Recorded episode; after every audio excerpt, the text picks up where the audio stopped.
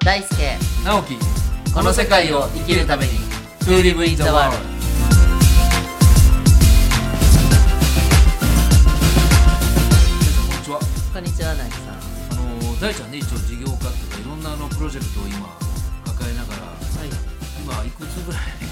20個近くあそうですね少なくとも多分15個以上は同時に今回してますねですよねでよくあの、まあ、経営者の方も多いと思うんですけど、はいあの流れを見ていくっていうのを大事にしてるう人んうんいうるんじゃないですか、流れ流れその経営的な流れもそうだし、うんあとは社員のスタッフの皆さんのうそのん意識の流れとか、うんその会社もまあ生き物って言われてますので、うんその全体見るときにやっぱり流れを見ていくってことを言う経営者の方あの多いと思うんですけど、はいあの今日ちょっとね大ちゃんとこうシェアしてみたいのが俯瞰してみるっていうことってどういうことかな、俯瞰してみる、うんほ例えばあの言葉で言うと木を見て森を見ずっていうはい言葉がね、その木の根っこばっかり見てると森全体が見えなくなるよと、ううん森全体を見る目を持っていようっていうのがよく言われて、まあ、それがイコール俯瞰っていうことでもあると思うんですけど、ちょっと大ちゃんなりにねうん、うん、離れて、まあ、鳥の目なんて言う人もいますけど、そうですねうん、なんかその辺の大切さがもし語っていただければ。なるほどその人生における俯瞰なのか今事業的な俯瞰なのか あでーそうだね今ちょっとこう、まあ、だどういう話をしようかなと思ってるまんあですけこど、こここね番組がそもそもこの世界を生きるためになんでそうですよねやっぱり人生を歩く中で大事なことを、まあ、うんうんうんう大んちゃんと語っていくっていう観点でいいと思うんですけど、なるほど、うんだとするとまず俯瞰する前にですねはい何が最も重要なのかっていうところをちゃんと見なきゃう、んうんうん、それを見ずに俯瞰するとそうかポイントをねどこそにう置いですていくかっていうそうするとあなんか山だなしかわからないんですけど、はいこの木が重要な木だと、うんもしくはここの池がすごい重要だとはい、ここの岩がすごい重要だと、うんでそこを把握した上でじゃあ全体をズームアウトして見てみようっていうふうに、まずその流れもそうですけど、うん人生もしくは事業においてうん今の自分の目の前にある一番重要なことはい、ってなんだろうっていうそのちゃんとマイルストーンを置いた上でなるほど、俯瞰するっていうことがうん、なんか大事なんじゃないかなって今聞いてて思いましたね。あーなんかさっきねちょっと打ち合わせしてる時に、はい、その俯瞰が分離を生んでしまうっていう話、はい、ちょっとね難しい話になっちゃうかもしれないけど僕ちょっとそれすごいあの、はい残っててね、はい、なんかそこをちょっともう一回説明してほしいんですけど、はい、あ全然いいですよ。うんあの基本的にこれってまあ心理学のメソッドだったりもするんですけど、はいはい例えば自分が今悲しい気持ちになっています、はいじゃあ悲しい気持ちを俯瞰して見てみましょうっていうのってはい要はあ私って悲しがってるんだっていうのがわかるじゃないですか、はいということはその悲しがっているっていうのが認識できてる時って悲しくないんですよはいこれがまず俯瞰なんですけど、はいこれって一時的には楽になるんですねうんでも一時的に楽にはなっても根本解決にならないんですよ俯瞰っておーだから状況を認識したりどうしたらいいのかっていう糸口を見出すには俯瞰って大事なんですけど、うんあくまで俯瞰って対処療法なんですよね、はいはいはいなるほどねだから実際にじゃあ俯瞰しました、うんじゃあそれをどうしていくのかっていうところもセットで考えないといけなくてあーそれがさっき言った多分マイルストーンでなるほどで私はどうしたいの何が一番重要なの、うんっていうところを見るっていうところかなって思います、ね、ただ俯瞰すればいいってもんでもないですよね、ただ俯瞰するだけだと俯瞰したことによってうん余計混乱する人も、ありますありますあーうんすごくありますねなるほど例えばあの最近ねよくあの僕もテレビ持ってないんで、はいリアルで見見ることできないんですけど、うんまあ、選挙の時もそうだったし、まあ、いろんな今諸問題がねうんテレビとかメディア通して出てますけど、まあ、誰かが何かしたと、うんまあ、その言い悪いはあ見る方が決めてしまうことも多いんですけど、うん誰かが何かしたことによってもうみんなが集中攻撃をね、はいはいするようなはい現状っていうのが今多々起きてると思うんですけど、はいただそれを言い悪いではなくてそういう状況が起きてしまってそればっかり見てる人ってもう頭の中がとにかく自己整理ができてない人多いと思うんですうよ。んうんうんでそういう人に対してよくじゃあもうちょっと俯瞰してみたらっていうことをアドバイスとして言う人がいるんですけど、はい今の大ちゃんのねさっきの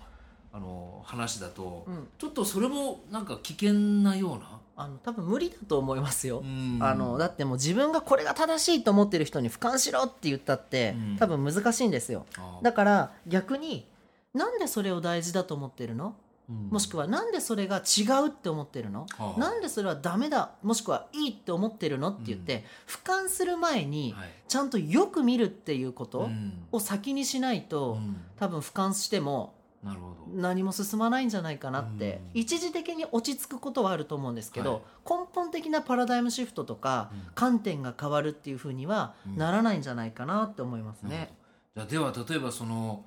あまりにもたくさんの情報に触れすぎてはい、ちょっとあ頭の中整理できないよっていう人がいたとしたら、はい、大ちゃんはどういうアドバイスもう本当はスマホを手から離したいんだけども、うんうんもうなんか話すことができないっていうちょっとこう中毒的な症状になってる人がねうんうんいたとしたらなんか相談されたらどういうアドバイス、あのそれってうんあれなんですよ過度な知識って行動を止めるので、はいはい要はあのご飯食べ過ぎてお腹いっぱいって言って もうベッドから動けないって言ってるのとでも食べちゃうみたいなそう同じなんですよあーだからなるほどアウトプットしないと、うんあのお腹はいっぱいなままなので、はいはいまず紙とノートあのノートとペンを用意していただいて、はいは書くうんで誰に伝えるでもなく何が正しいでもなく、はい書くできたらノートの方がいいです、ほうあのパソコンよりも紙とペンの方が自分の手を動かしてそうですあの消費するエネルギーもアウトプットの質も高くなるので、まずはノートとお気に入りのノートとちょっとお気に入りのペン用意してまずこのお腹がパンパンでおデブちゃんになってる状態を一は回い出し切る、なるほで出してる最中はインプットしないど、うんとにかく出す出す出す出すそうすると自然となんかこうまた入れたくなる時期があるんですよ、はいはいそこがやっと重要なのでうーん一回もうインプット型になってる人とか思考がぐちゃぐちゃで動けないっていう人はうん一回スリムになるっていうのがすごく大事ですね、なんかあのい食べる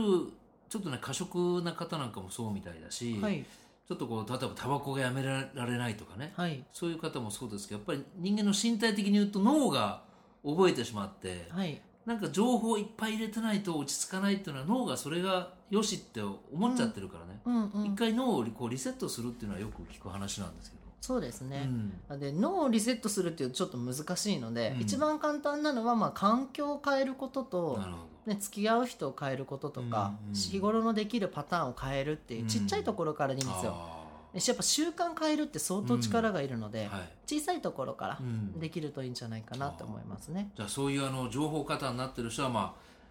ノートにねうん自分の手でペンでうん書いてアウトプットしてみる、うんうんそれ以外なんかアドバイスあもう簡単なのは運動ですよはあ今それ僕も言おうと思あった本当ですかなるほどもう体を動かす方がいいもうそうですね頭を動かしすぎてる時は体を動かすうで,、ん心が動きすぎてる時は逆に頭で整理するとか、はこの頭と体と心のバランスっていうのがあるので、うんまあ、やっぱ運動っていいですよね、あいいですよね体を動かすっていうのはあのさっきのね今日のテーマのその俯瞰してみるっていうこと大ちゃんご自身は何かそういう、まあ、流れを見るとかそんだけたくさんプロジェクトやってるとね、はいいやど大輔さんどこ行きたいのみたいなことを思う人もいると思うんですけど、はい大ちゃん自体は自身はこう何か日頃から大事にしてることってあるんですかあのこれもちょっと王道から外れる話になるんですけいやいどメビウスの輪ってあるじゃないですか、はいはいこう一点がずっとエンドレスで続いてる、だからわしの場合俯瞰あんまりしなくて、うんグーって中に入ってくるんですよここの物事や出来事やうん目の前で起こっている人とかものもあらゆるものをグーって入っていくと、うんある一点になった時にぐるんってこうひっくり返って全体が見えるんですよだからこう全体を見ようとしてこう俯瞰するんじゃなくて、入り込んで込んで込んで込んでくらんって回転して、うんああ全体そういうことねって分かるまで逆に私入っちゃうっていうタイプなんですよ。あーじゃああのちょうどね今言ったメビウスの輪っていうのは例えば長細い紙を用意していただいて、はい、ちょっとひとひねひねりしてそうですね両端をひっつけそうるですそうとですあの一点鉛筆からずーっと書いていくとあれっていうつまでな実がっはてるっていうね、表裏なく鉛そうです筆の線がね続いていくっていう輪なんですけど、じゃあもう一点をずーっと突き詰めていくとはいおのずともう全体が見えてくる。そうですこれどっちでもいいと思ってて、うんうん俯瞰すれば重要なポイントが分かるはい、っっていうのが普通なんですけど、わしは重要なポイントを見ることで全体像を理解するっていうあーじゃあ前回の想像力と想像力みたいにああそうですねうん近いかもしれないですね、直樹さんはどうですかこの俯瞰っていうことに関うしんては僕はねやっぱりあの本僕はどっちかというと書く方よりも作る方なので、はいやっぱり著者の原稿だけに思いが集中してしまうと本全体が見えなくなってくるんですよね。うんうんであの書き手はそれでいいと思うんですよ。はいもう原稿に集中して自分が思ってるテーマをずっと具現化していくっていうのは OK なんですけど僕らどっちかって言ったら書いていく人が書いたものがちょっと離れてみたら全体こうなってるっていうのを、うんだからちょうどあの書き手があのミクロだとしたら僕たちはマクロの視点うでん全体見ながらデザインなんかとあとレイアウトとかやってくるなんかそういう役割をずっとやってるとおのずとやっぱりちょっと俯瞰してみるっていうのがね、うん結構もう当たり前になってしまってなるほどそういうなんか思考になってますよね。うんうんううんん逆に俯瞰力がある人って一点集中するとすごい才能が発揮されますいしやかもしれないですねね、普段逆に一点集中してる人は俯瞰の能力も身につけると、うんやっぱり全体がまたより良くなっていくと思うのそうでかもしれないですね。うん、だからどっちがいいとかじゃなくて自分はどっち普段どっちなんだろうっていう目線なのかなっていうふうに思いますね。うんうんあの僕ね地図見るの結構好きなんですけど、地図はい、あの世界地図でへえ日本だけ見てるとまあ当然ですけど日本しか見えないじゃないですかはい、でもそれを例えばぐーっと離れてみると、うんまあ、地球全体がねね、でも平面の地図と地球儀みたいな立体を見るのじゃまた全然違うんですよね、違いますねだから。そこからいくともうなんか感覚的な話になっちゃって、はい、当然日本から始まってこう全体の地図平面で見たら楽しいんですけどよりやっぱり地球儀を持った時にちょっと自分の意識が宇宙目線にねあびっくりした、まあ今宇宙人かと思った直樹さんが宇宙人でした いやいやみたいな。 これはもう本当想像力の世界ですけどうんうんうんやっぱり地球儀を持った時よく俺今夏場だから海辺に行くとこうスイカのボールとかねあありますね、あ丸れいでのこう地球儀のはいボールがあるじゃないですか、はあはあはあれあなんかを見てやっぱりこう片手で持ってちょっと離していくとだんだんこうなんか宇宙目線みたいな ね、まあ遊び面遊びですけど白い面白いいいですねそういうのはやっぱり好きですよね。いいですね今うん YouTube とかでもそういうありまこすうね動画たくさんああるりかます。あらのーすごくあの秀逸なのがもう本当に一個一個の惑星をね比較してこう、だんだん太陽がこの大きさでこうでああでってやっていくのなんか、ちょっとドキッとするぐらいびっくりしますよね。ああいいですうねん、なんかまあまあ男の子だからってもあるかもしれないけどなんかその大きさの比較みたいなのは結構ワクワクしますよね。ああいいですね男の子感って感じがしますねうん。なんかね、ちっちゃい時ミニカーなんか別に僕僕は集める方じゃなかったですけど、はいあんな普段乗ってる車がね、うん手のひらにこう乗るような大きさになってると、もうそれだけでめっちゃワクワクした りとか面白いちっちゃい時から俯瞰力があったんだそうですね、だからそういうのは結構好きでしたよね。ううんん直樹さんからしてその例えば俯瞰力を上げたいなっていうその、まあ、編集っていう能力もまさに俯瞰だと思うんですけど、その俯瞰力を高めていくためにこう何かできることとかそこはね、本当に今でもやってるけど、あの、自宅の近くのね、はいちょっとした草むらの中に生えてる草とか花とかを僕はじーっと見るの好きなんですよ。うーんじーっと見た時にその後パッと空を見て、はい今度空の雲ばっかり見てるってそのちっちゃいものと大きいものみたいあなあもう物理的にしそちうゃうですんだね物理的にやっぱりそこは前回もちょっと言ってたその自分の感性を養う意味でもはい結構やってますよねだからいいおっさんがね歩きながら立ち止まって急にしゃがんで何やってんだろういいですね住んでる茅ヶ崎では実は有名になってるかもしれませんけど いいと思います結構今でもねそういう遊びは好きですよね。はいいいかもしれないななんでちょうどね今夏真っ盛りで外に出る機会も多いと思うんですけど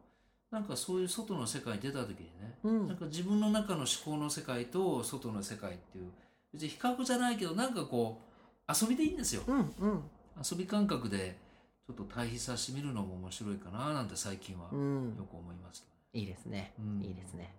さらにじゃあその遊びをこう発展させるとしたらう、ん例えばまあじゃあ木を見たとしてはい、じゃあ私が木を見るんじゃなくてうん木から私を見たらどう見えるんだろうそなんですよとかね空から私を見たらどう見えるんだろうとか多分これ聞いてる瞬間に自分を俯瞰して見れてるんですよはいとかなんかこうじゃあ温泉のこの浴槽から私を見たらどう見えるんだろうとか、面白いねその観視点を逆転させていくっていうのもある種のこうトレーニングになったりするので、はいこれは慣れてからでいいんですけそうどですねやってみると面白いかもしれないですね。あの精神科医でねもうあの有名なビクトル・フランクルっていう人がか、人生が何かっていうのを問うちゃいけないとうん人生の方からうんうんどう生きるかっていうのを問われてるんだ素晴っらてしいいうのも今の大ちゃんの言葉じゃなくてやっぱり目線を変えてみるはいまた見方が変わってきうたり、んそういうこともやっぱり人生の幅を広く強いてはねこの世界を生きるためにの一つの力になってくるなりますね今日はありがとうございましたはいどうもありがとうございます